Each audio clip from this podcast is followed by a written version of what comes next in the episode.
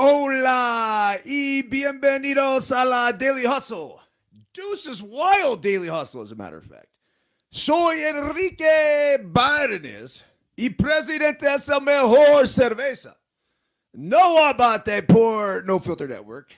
Will the Thrill Clark, although Thrill will be joining us tomorrow for the latest edition of Deuces Wild. Miguelito San Dieguito also not with us this morning, but dead or alive, job or no job, of course, you guys know this. We properly salute our boys. Yes, yes, yes, yes, yes, yes, yes. Woo! Remember this, folks. When we are juiceful, we are useful. And when we are useless, we are class all together now. Fucking useless. A very pleasant good morning to you on the 27th day of November 2023. I have spent the past couple hours putting together this morning's daily hustle. And for those of you who are unfamiliar with how this actually works, basically, what I like to do is write a email that then goes out to thousands of people that then we come on here and talk about along with all the other news stories, sports scores, weather phenomenons, and I don't know, whatever else uh, you can imagine around the world. A lot of life optimization stuff. Well, I got a text that was basically, no, I didn't actually, because I was on Instagram this morning posting a Stormy Burns update. And I saw a post from Brad Brennan, who is the brother of Brent Brennan, who is the head coach at San Jose State. And San Jose State basically, not basically, they did. They went into UNLV this past weekend and had a huge victory, which then, in my opinion, was going to solidify their spot in a conference championship game. Long story long. They didn't get it. So they beat UNLV, who was the first place team. And for whatever reason, they were left out despite finishing with the same record, despite the head to head victory. It's just the, the whole thing doesn't make a whole lot of sense to me. So I researched it, I dove deep. I was going one direction with it, and then I kind of decided look, I'm not sure if that's the message here. And it was, I don't say a lot of complaining, but it was, you know, and I'll, I'll go over this stuff with you guys in a second. But it was more like, head scratching sort of things. But I also want to make sure we didn't miss the fucking message, man. And the message of what I really want to send in this life optimization pod is that what Brent Brennan has done with the San Jose State program over the past, what is it, about six years now since he's taken over, it's incredible. It's nothing short of miraculous. So, went ahead and still was in the process of putting this thing together and also then realized that I had to start this show before it timed out. So I cut it off a little early, but I will share most of it with you ASAP. Just give me a minute to go through our title sponsor here at the Daily Hustle. Bet online. That's right. The holiday season is often rolling in. NFL is in full stride, and the NBA and NHL hitting mid-season form. Bet Online is your number one destination for all your sports wagering info. With up to the minute wagering news, odds, trends, and predictions, Bet Online is a top spot for everything pro and amateur sports, and not just the big tour. Tour four, not just the big four. Bet Online has info available at your fingertips with both desktop and mobile access at any time for almost any sport that is played, from MMA to international soccer. Head to Bet Online today and remember to use our promo code BLEAV, capital B L E A V, for your 50% welcome bonus on your first deposit. Bet online where the game starts. Also, don't forget about our partners at KT Tape. Hold on a second. I want to make sure this thing is up and rolling. I'll check an audience view. Yes, there it is. KT Tape in the upper right hand corner. Hit the QR code and tape up, folks. The science on this is pretty simple. The tape lifts the skin up and promotes blood flow to the area, which decreases inflammation and alleviates pain. I am not a doctor. Once again, I'm not a scientist.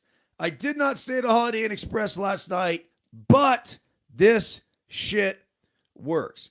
And then, lastly, here, to focus for the show,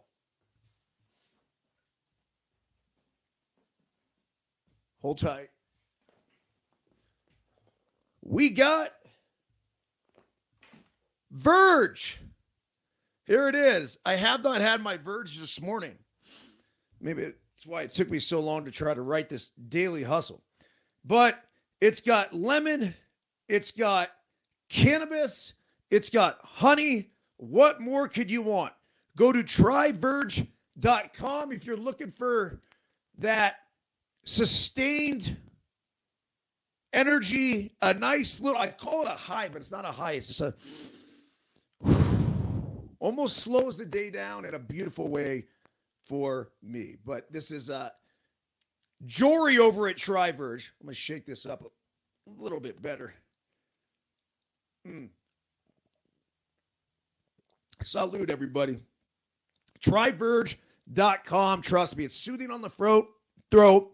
It is soothing on the mind. Okay.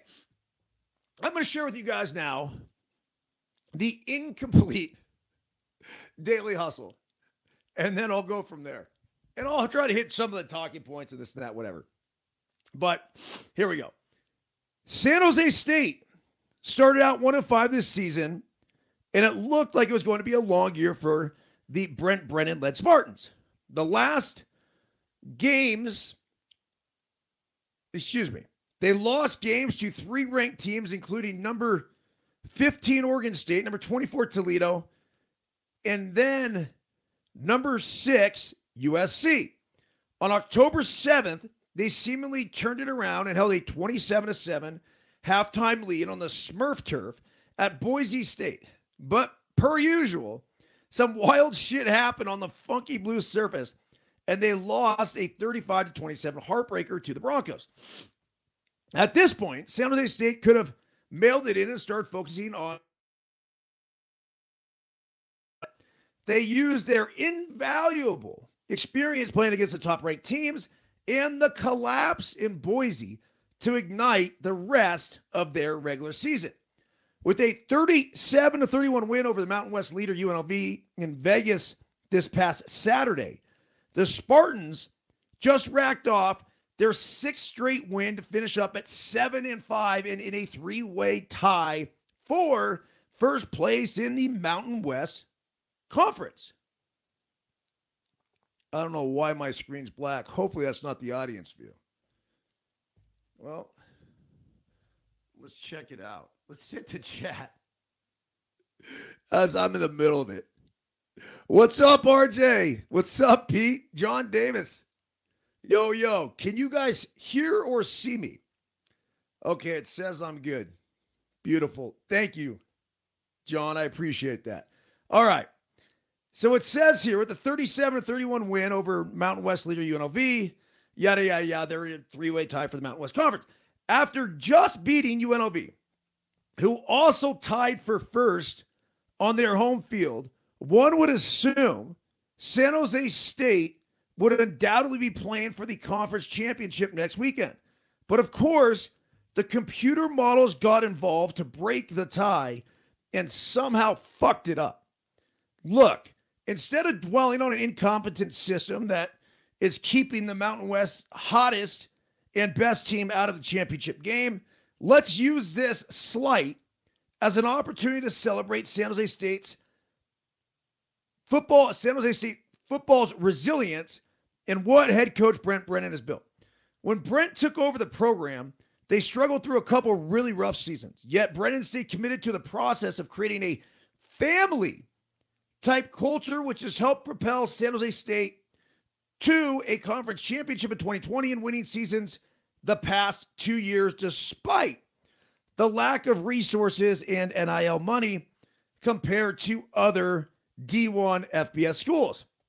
A few weeks ago, after a big win over Fresno State, Brent was in the middle of his post-game interview when one of his players jumped on him from behind and gave him a huge hug. Folks, that is San Jose State football. What Brent Brennan has done there with a culture goes so far beyond what's happening on a football field.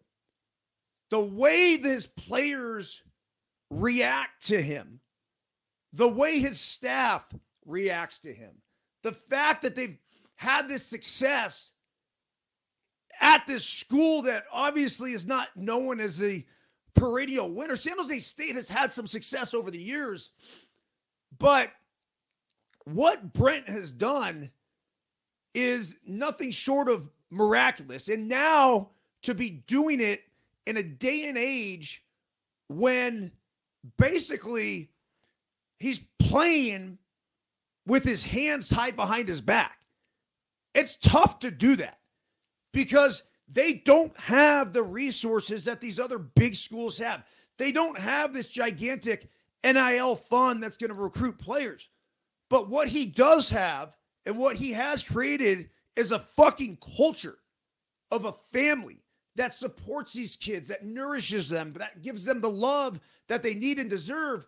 And so, how do the pay- players repay him? By going out there after being one in five and racking off six straight victories. They were also, by the way, up 27 7 against Boise State. And I know RJ's on here. He's from Boise, man. And Boise came back and won that game. That is typically the time when you would fold as a team. It's like, what more can we do? Yeah, yeah, yeah. Well, he stayed committed to the process. He didn't panic. And here they are, bowl eligible once again. Now, when it comes to the Mountain West, the math on this for me is pretty elementary. Boise State, San Jose State, and UNLV all finished six and two in conference play. Boise State beat San Jose State, but they did not play UNLV. San Jose State beat UNLV and lost to Boise State. UNLV lost to San Jose State and did not play Boise State. Boise State and San Jose State had much more difficult schedules than UNLV. Yet somehow, some way, they go to break this tie. I feel like it should have already been broken based on the head to heads. It's pretty simple. UNLV just lost to San Jose State, you're out. Unless, say, for example, they beat Boise State, which they didn't. And then you get here this scenario, they bring the computer models in, and somehow they have UNLV as the number one team. That doesn't make any fucking sense. Like zero. The matchup should be Boise State against San Jose State. That's it. I don't see how you can make a case for UNLV in this scenario. Even if you went by this basic point system and you say, okay, we'll go head to head, right? And let's just say if you didn't play, it's a zero, it's a neutral, and you don't get a point. If you did play, you're going to get a plus one or a minus one based on the result. So you had Boise State beat San Jose State, so they get a point, but they didn't play UNLV, so they end up with, up with one point. You have San Jose State, who beat UNLV. So they get a point, but they lost to Boise State. So they're bam, minus the point. They're at zero. UNLV lost to San Jose State, but did not play Boise State. So you're minus one on the San Jose State. So you would have, in my opinion, you'd have a plus one for Boise State. You'd have a zero for San Jose State, and you have a minus one for UNLV. There's your tiebreaker. It's as simple as that. And the fact that San Jose State just fucking beat you last week, man. Are you kidding? On your home turf. There's no way you could logistically tell me that UNLV should be playing in this Mountain West Championship. They just should not be there. Boise State, San Jose State, yes. Especially you take into account San Jose State's racked up six in a row. They're a great story. This is a, a team that has been incredibly resilient and somehow, some way, they fuck it up. Does not make any sense to me at all. Okay, some other news that went down uh, this past weekend. This, we had all kinds of college football, the NFL, everything else. But the Buffalo Bills, my goodness, that was a tough one to watch. Yesterday, I had my iPad with me, floating all over the place. We were, let's see here, floating all over the place, and I just like this is what I looked like. Shh. We went to Jersey Mike's. We were at the Louisville Slugger Factory, super cool innovation lab actually, and then I went to Jersey Mike's and went for a little LTP baseball practice afterwards. But I had the game on. I look, the Bills shot themselves in the foot. I don't think there's any doubt about that. They had that game won. They missed two field goals, which, uh, you know, the irony is that they end up getting burnt by a 59 yarder in the rain. Yet, you know, we're missing chip shots, which, uh, you know, for a kicker that's been really good all season long. But that was the game that they needed. That was the desperation game that if you looked at all the metrics, I'd never been so sure about a bet my entire life. I'm not kidding. I was convinced. Number one, the Bills were just going to win the game. Convinced. Plus 160 on the money line. Look, they were underdogs. Three and a half point underdogs. I was willing to bet whatever it was. I just max play. That's why I told you Giuseppe Pepe Max play, whatever it is. I'd money line them. I'd take the three and a half points whatever. Well, obviously, they let the Eagles hang around. And if you looked at all the numbers, point differentials, the Eagles were 9 and 1 with like a plus 61 point differential. The Bills were 6 and 5 with like a plus 100 and something point differential. They have these luck factors that come in that they actually sabermetrically will spit the numbers out. And basically it said the Eagles should be a, a seven win team, not a nine win team. The Bills, on the other hand, should be a seven or eight win team themselves. You had the Eagles coming off the big victory in the Super Bowl rematch against the Chiefs.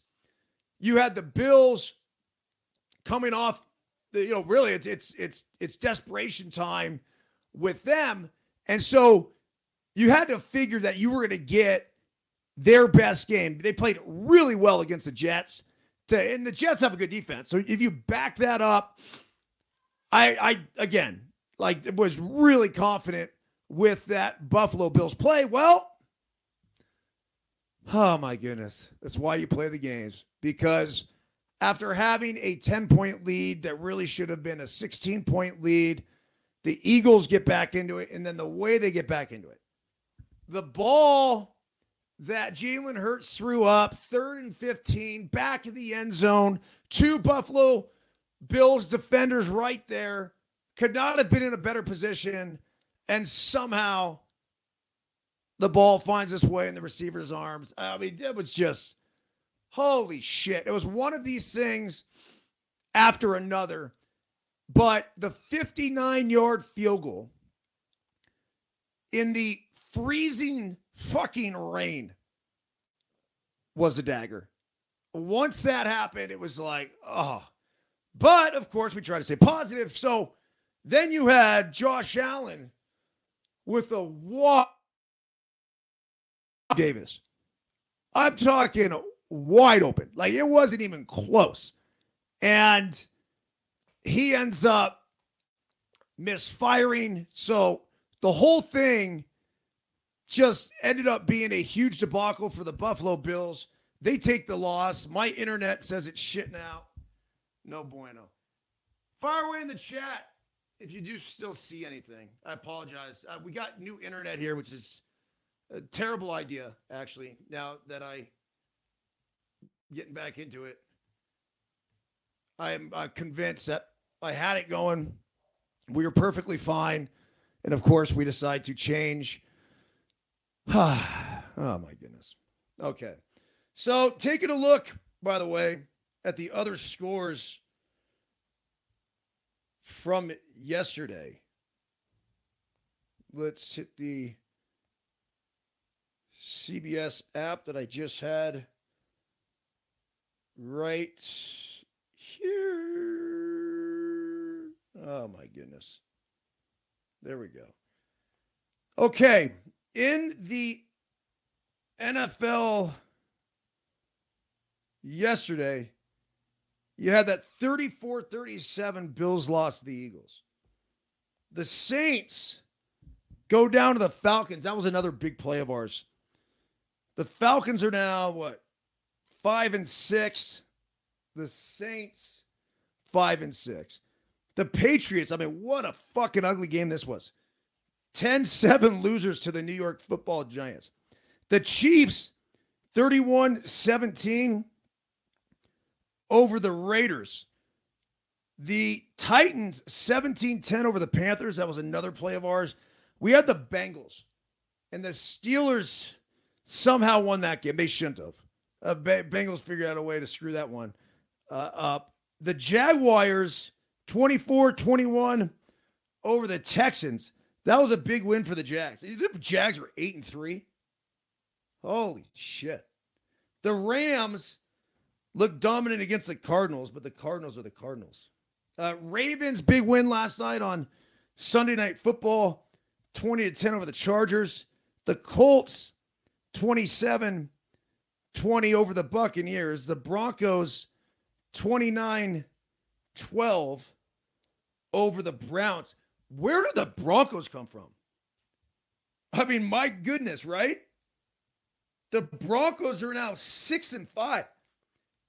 I mean, there was a time you were looking at, you were wondering if Sean Payton was ever going to win a game in Denver. And now this is looking like a playoff team. It says how the surging Broncos turned it all around. Well, let's figure it out. It says Broncos win fifth straight, examining how Denver's turned around and whether it can be sustained. Great question. The Broncos are the NFL's hottest team. A sentence that over a month ago would have been describing the heat of the flame inside the dumpster fire in Denver.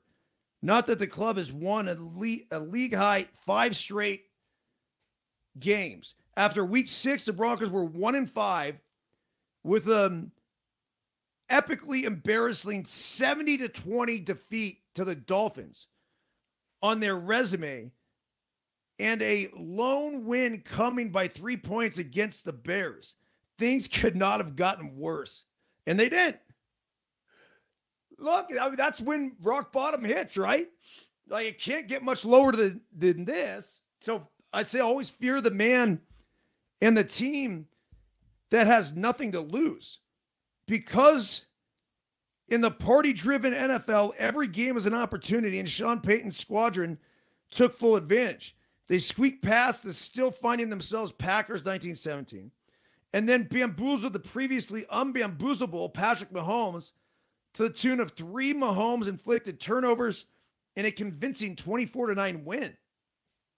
absolutely bananas 24 22 win in Buffalo out of the bye proved the throttling of Kansas City wasn't a fluke. Then a one point win to halt the Josh Dobbs train and now a comfortable handling of DTR led Browns.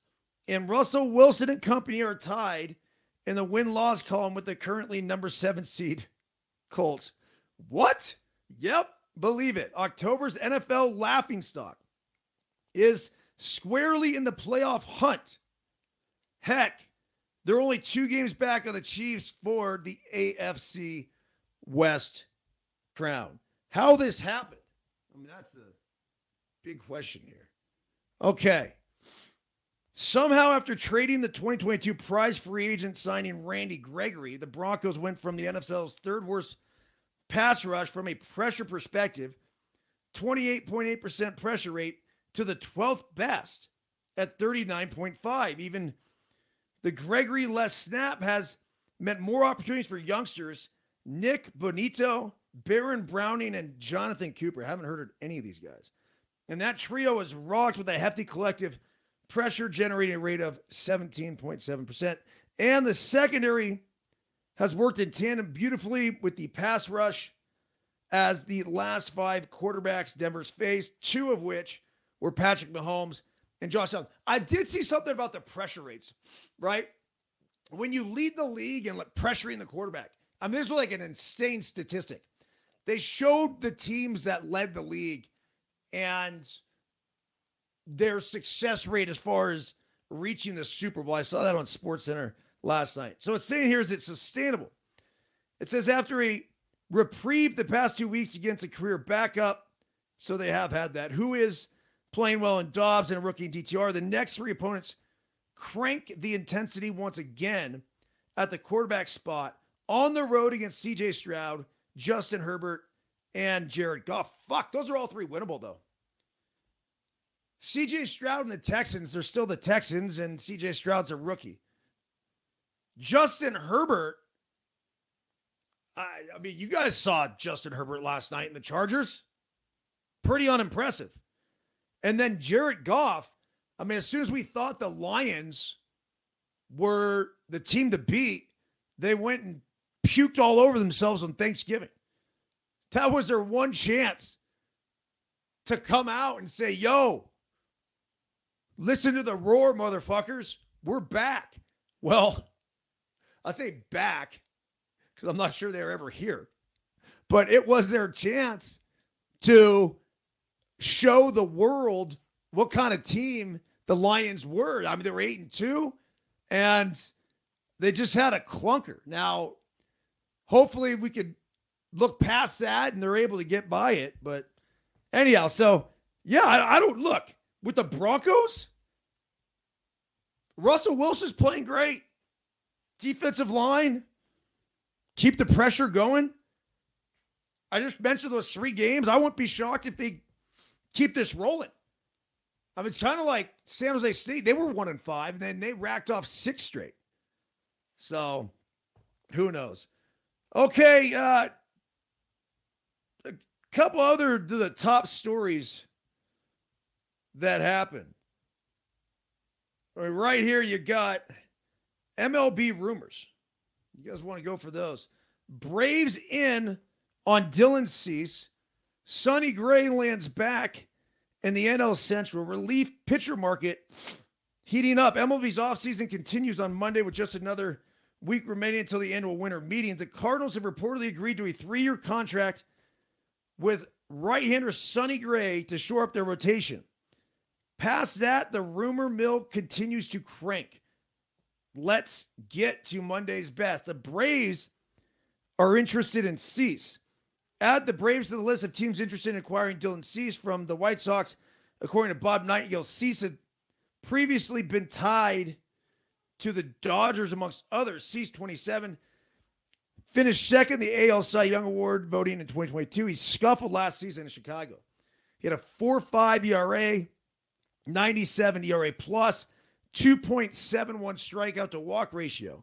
Cease's under team control for an additional two years and his top notch arsenal makes him an intriguing buy low candidate.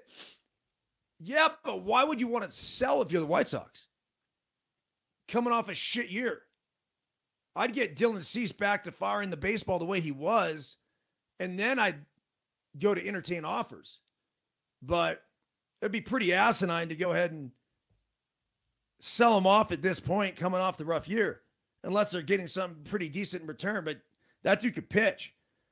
Sonny Gray joins the Cardinals for the third time this season. The Cardinals have added a free agent starter to improve their rotation this time. St. Louis added American League Cy Young runner up, Sonny Gray. I can't believe he was a Cy Young runner up. I mean, I felt like he was on his way out about four or five years ago and a complete resurgence. He's nasty too. He was with the Minnesota Twins, by the way. Uh, he had a three-year deal believed to be worth about 75 million bucks. The Cardinals had previously signed Lance Lynn and Kyle Gibson. Gray, who pitched for the A's, Yankees, Reds, and Twins. I mean, I have to go back and look at the numbers. He was great with the A's, shitty with the Yankees, shitty with the Reds, and great with the Twins. He has a higher ceiling than either. You can read more about him here. Uh, reliever Robert Stephenson, by the way, a hot commodity. He's been a popular name in the free agent market, according to MLB.com's Jon Morosi. Stephenson has drawn interest from the Dodgers, Cubs, and Angels, among other teams seeking bullpen help. CBS ranks Stephenson as the 32nd best free agent available this winter. Uh, he had a 310 ERA, 138 ERA plus, 4.81 strikeout to walk ratio. That's huge. The Angels add a veteran reliever. They announced late Sunday that they've signed lefty Adam Kolarek to a one year deal. Kolarek, 34, has appeared just 32 big league contests over the last three seasons. He's amassed a 4.68 ERA and 87 ERA plus. I mean, okay. Uh, you, uh, is that going to get you a big league deal? No chance. I just don't believe it. Oh man. All right. Uh, some other top stories here. Let me hit the Apple News and we go for a little bit of a ride. The Thanksgiving weekend saw one of the busiest travel days of the year. And you were they were showing shots last night of LAX. And it was fucking brutal, man. I mean, it, it could not have been more jacked up. I couldn't going to look, traveling in the midst of the chaos is not fun. And I get it because some people have to do it and there's no other choice. But last night at LAX and to see the break, like to talk about just give me anxiety. I just, I don't know. Anyway, uh, Travis Kelce gets into a scuffle with Las Vegas Raiders players during record breaking game. If this is not one of the most fantastic mustaches you've ever seen, I really don't know what is. So it says here there was a bit of bad blood between Kansas City star Travis Kelce and a couple of Las Vegas Raiders players on Sunday, and Swifties watching the game were ready for it. oh, I love this. During the third quarter, Kelce 34, pushed Raiders defensive back uh, Amik Robertson and defensive tackle Jerry Tillery after a chirpy play that had the Chiefs wide receiver Rashee Rice down on the ground for a moment. Fans watching the game seemingly gleefully shared enthusiasm about the tight end's intensity. Oh my, Travis Kelce can fight. The Daily Taylor Swift account wrote on X, while another wrote, Is it hot in here? Is anyone else warm? Oh, this is too good. The tight end's contributions during the game, which the Chiefs went on to win 31 17, went far beyond the skirmish, however, with Kelce setting a new NFL record for reaching one or 11,000 receiving yards in the fewest amount of games, 154 as a tight end.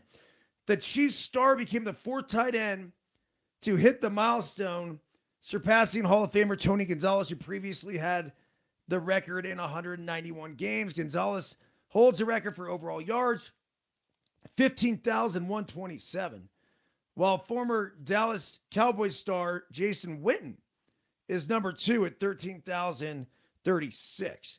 And former San Diego Los Angeles Chargers Antonio Gates is third on the list with 11,841. Where's Brent Jones? Uh, it says never miss a story.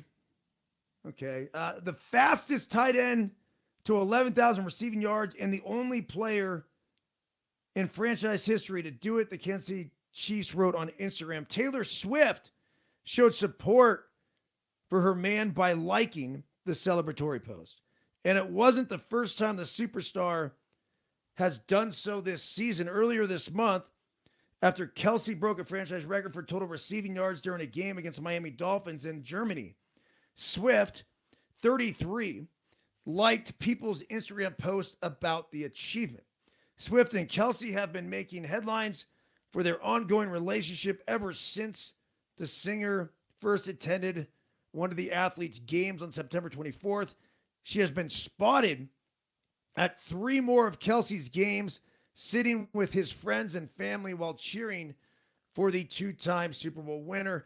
Kelce's latest success on the field comes as the couple have been navigating spending time together around their busy professional schedules. While the NFL star has been playing with his team, Swift has been performing in South America, leg of her Eras tour, which she wrapped up on Sunday. She's now free until February when her tour picks up again in Japan. I mean, whenever you can get uh,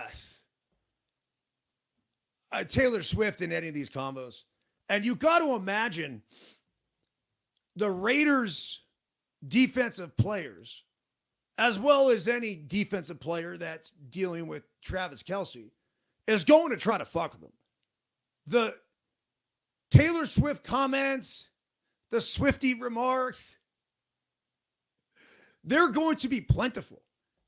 The goal of the opposition is to get into the player's head. Now, sometimes it helps and sometimes it is going to backfire and work against them.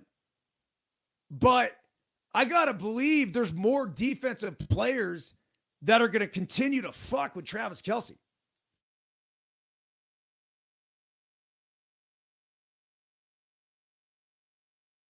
Everyone while filling in for Cris Collinsworth on Sunday Night Football. That's not very nice.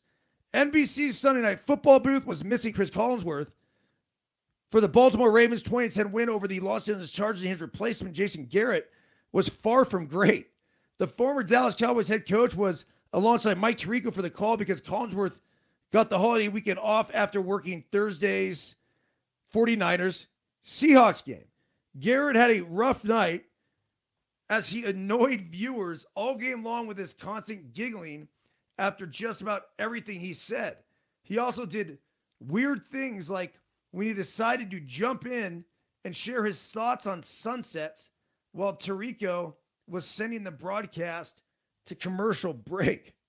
Here's a few of the tweets that were firing all over uh, X. It says, Tirico is going for a dramatic outro, and Jason Garrett does this.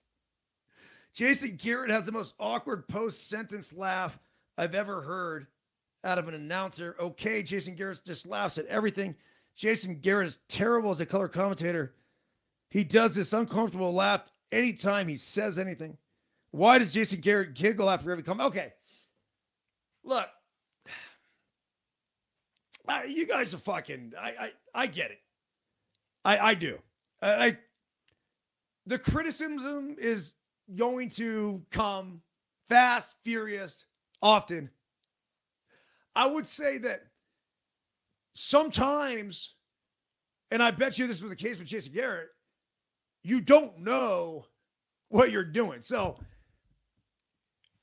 there's times where I would go back and watch a show. That's the best way to critique yourself in, in anything. And I think it's really important that you do so. Where I'll go back and watch a daily hustle and let's just say I was using like um or this or that, and you got to go back and watch, and then you notice shit. Now, I have no opinion on Jason Garrett and how he did because I watched the game last night in Spanish. That's not a joke either. I was watching on my iPad and I just listened to the game in Spanish. I didn't even know Cris Collinsworth wasn't there. And the reason why I watched in Spanish, I wasn't given the option. I, or at least I couldn't find the English broadcast, so I watched it on NBC uh, Universo. So anyhow, uh, Lou Holtz, what Lou Holtz thinks of Ohio State's loss to Michigan. Quote, they aren't real happy. Always nice to get Lou Holtz's opinion here. After an Ohio State 30 to 24 loss to Michigan Saturday, many college football fans were wondering where Lou Holtz was. In his post-game interview after the Buckeyes beat Notre Dame 17 to 14 in South Bend, Indiana, Ohio State coach Ryan Day called out the former OSU assistant and Notre Dame head coach after Holtz questioned his team's toughness, saying, I'd like to know where Lou Holtz is right now. Holtz was not done talking about Ohio State. Quote, losing to Michigan three years in a row is not good, Holtz said to former ESPN staffer Mark May, according to ABC 15 Arizona. What a long ride home it must be. They aren't real happy. Three years in a row, we have lost to the University of Michigan. May responded by echoing Holtz's thoughts, saying, Day got to be in hot water. Holtz then began to reminisce, remembering similar meeting with Michigan in 1968, the year Holtz was on Woody Hayes' coaching staff at Ohio State. Quote, when I coached at Ohio State under Woody Hayes, we played Michigan under the same circumstance. The winner goes to the Rose Bowl. The winner has the chance to win a national championship, Holtz said. Fortunately, we were the ones that were able to do so. We scored late in the game versus Michigan. We went for two. We made it. We beat them 50 to 14. Damn. Uh, they asked Woody, why'd you go for two? He said, because they wouldn't let me go for three. I love it.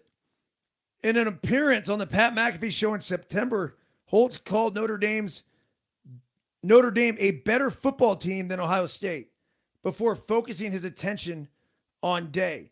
You look at Coach Ryan Day, and I coached at Ohio State under Woody Hayes, Holt said. We won the national championship when I was there. I'm proud of that. However, he has lost to Alabama, Georgia, Clemson, Michigan twice, and everybody beats him.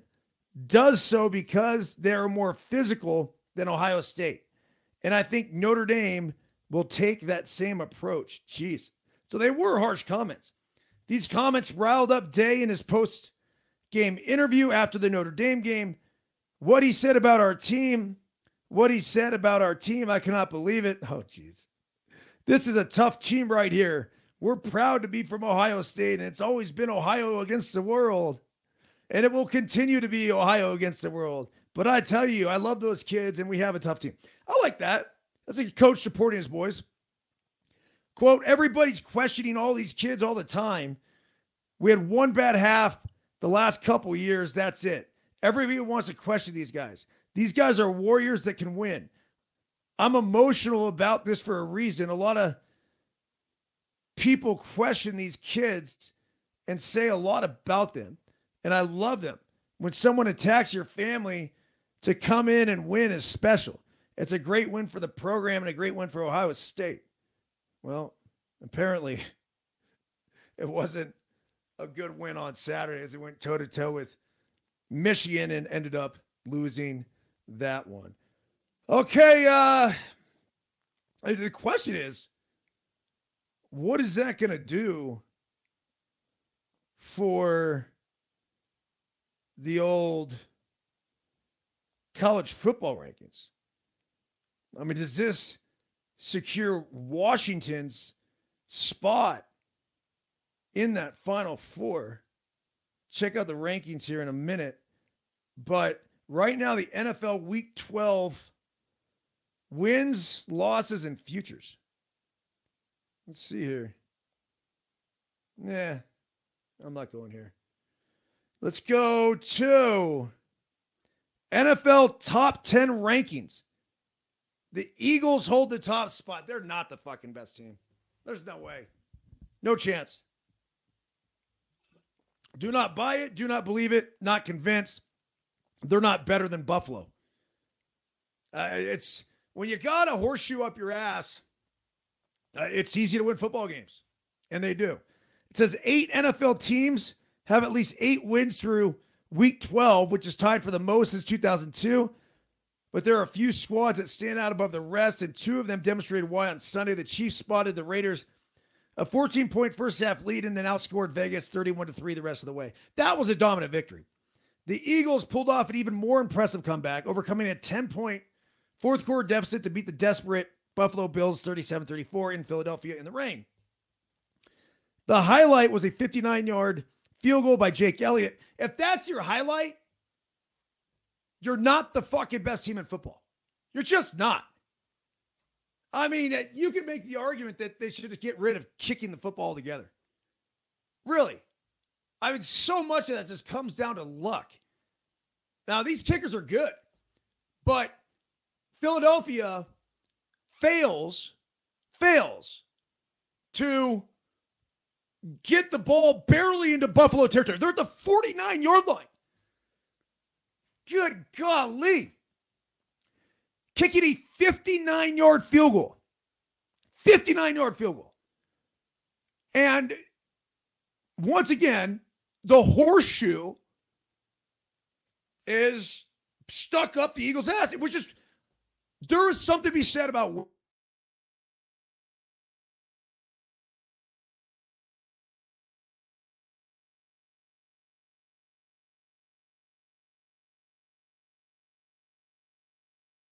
This is one of those things where they're 10 and 1. It's tough not to call them the number one team in football.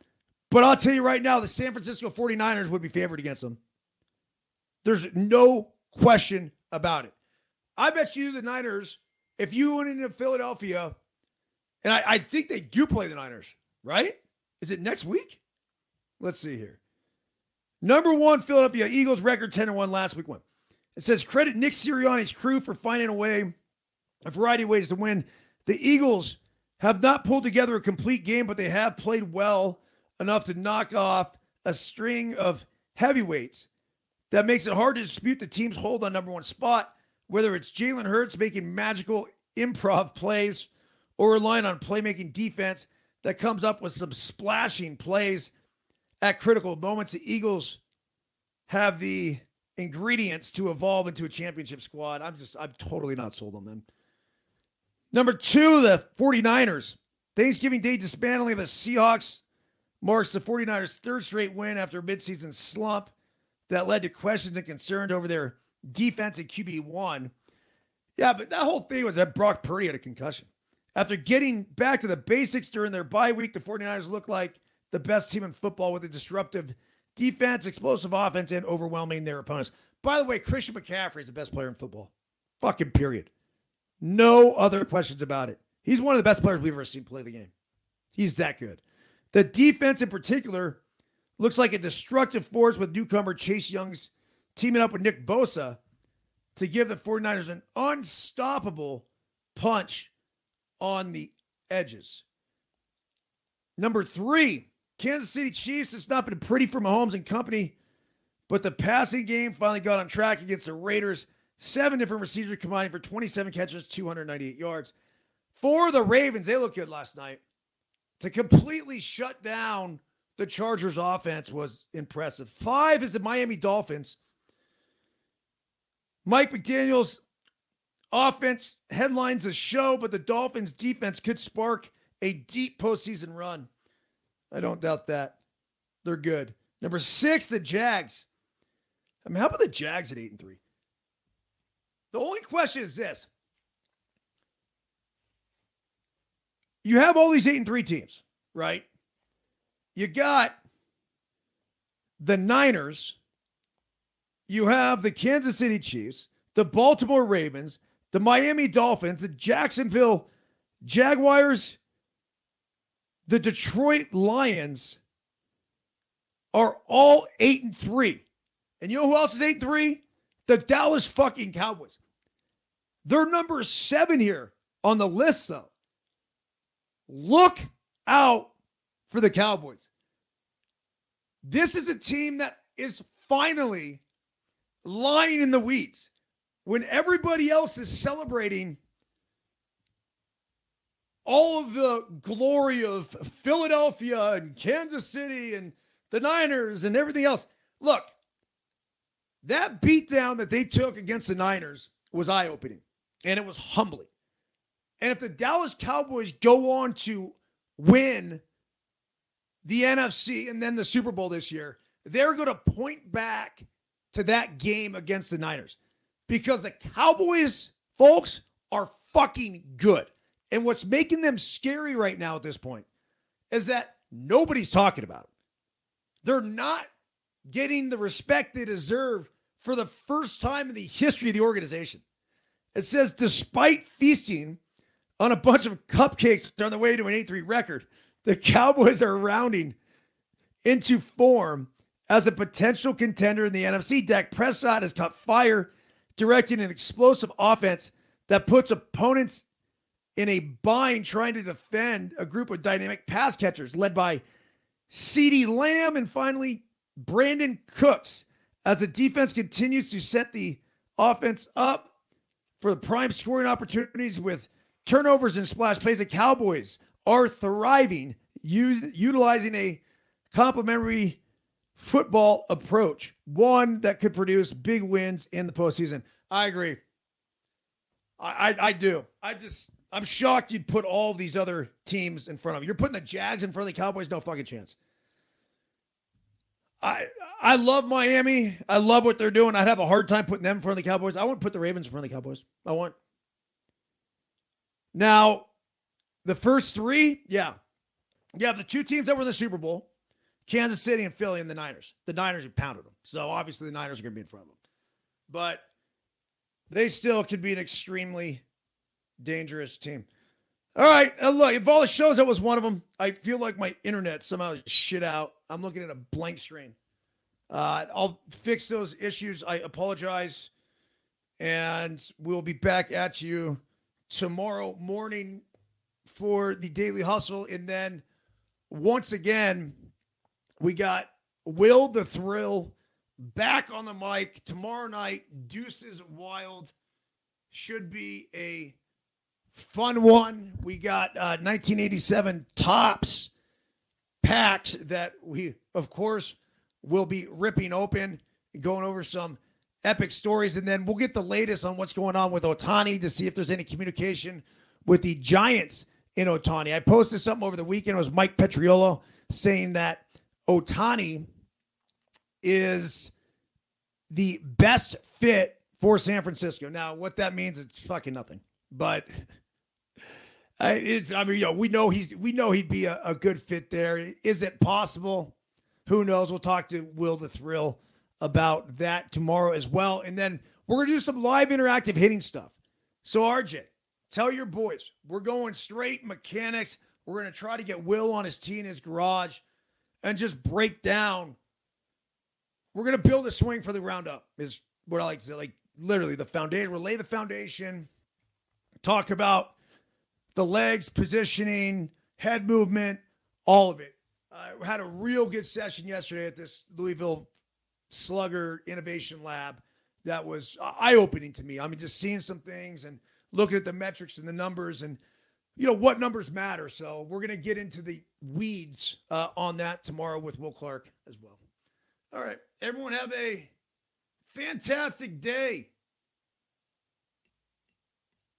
See ya.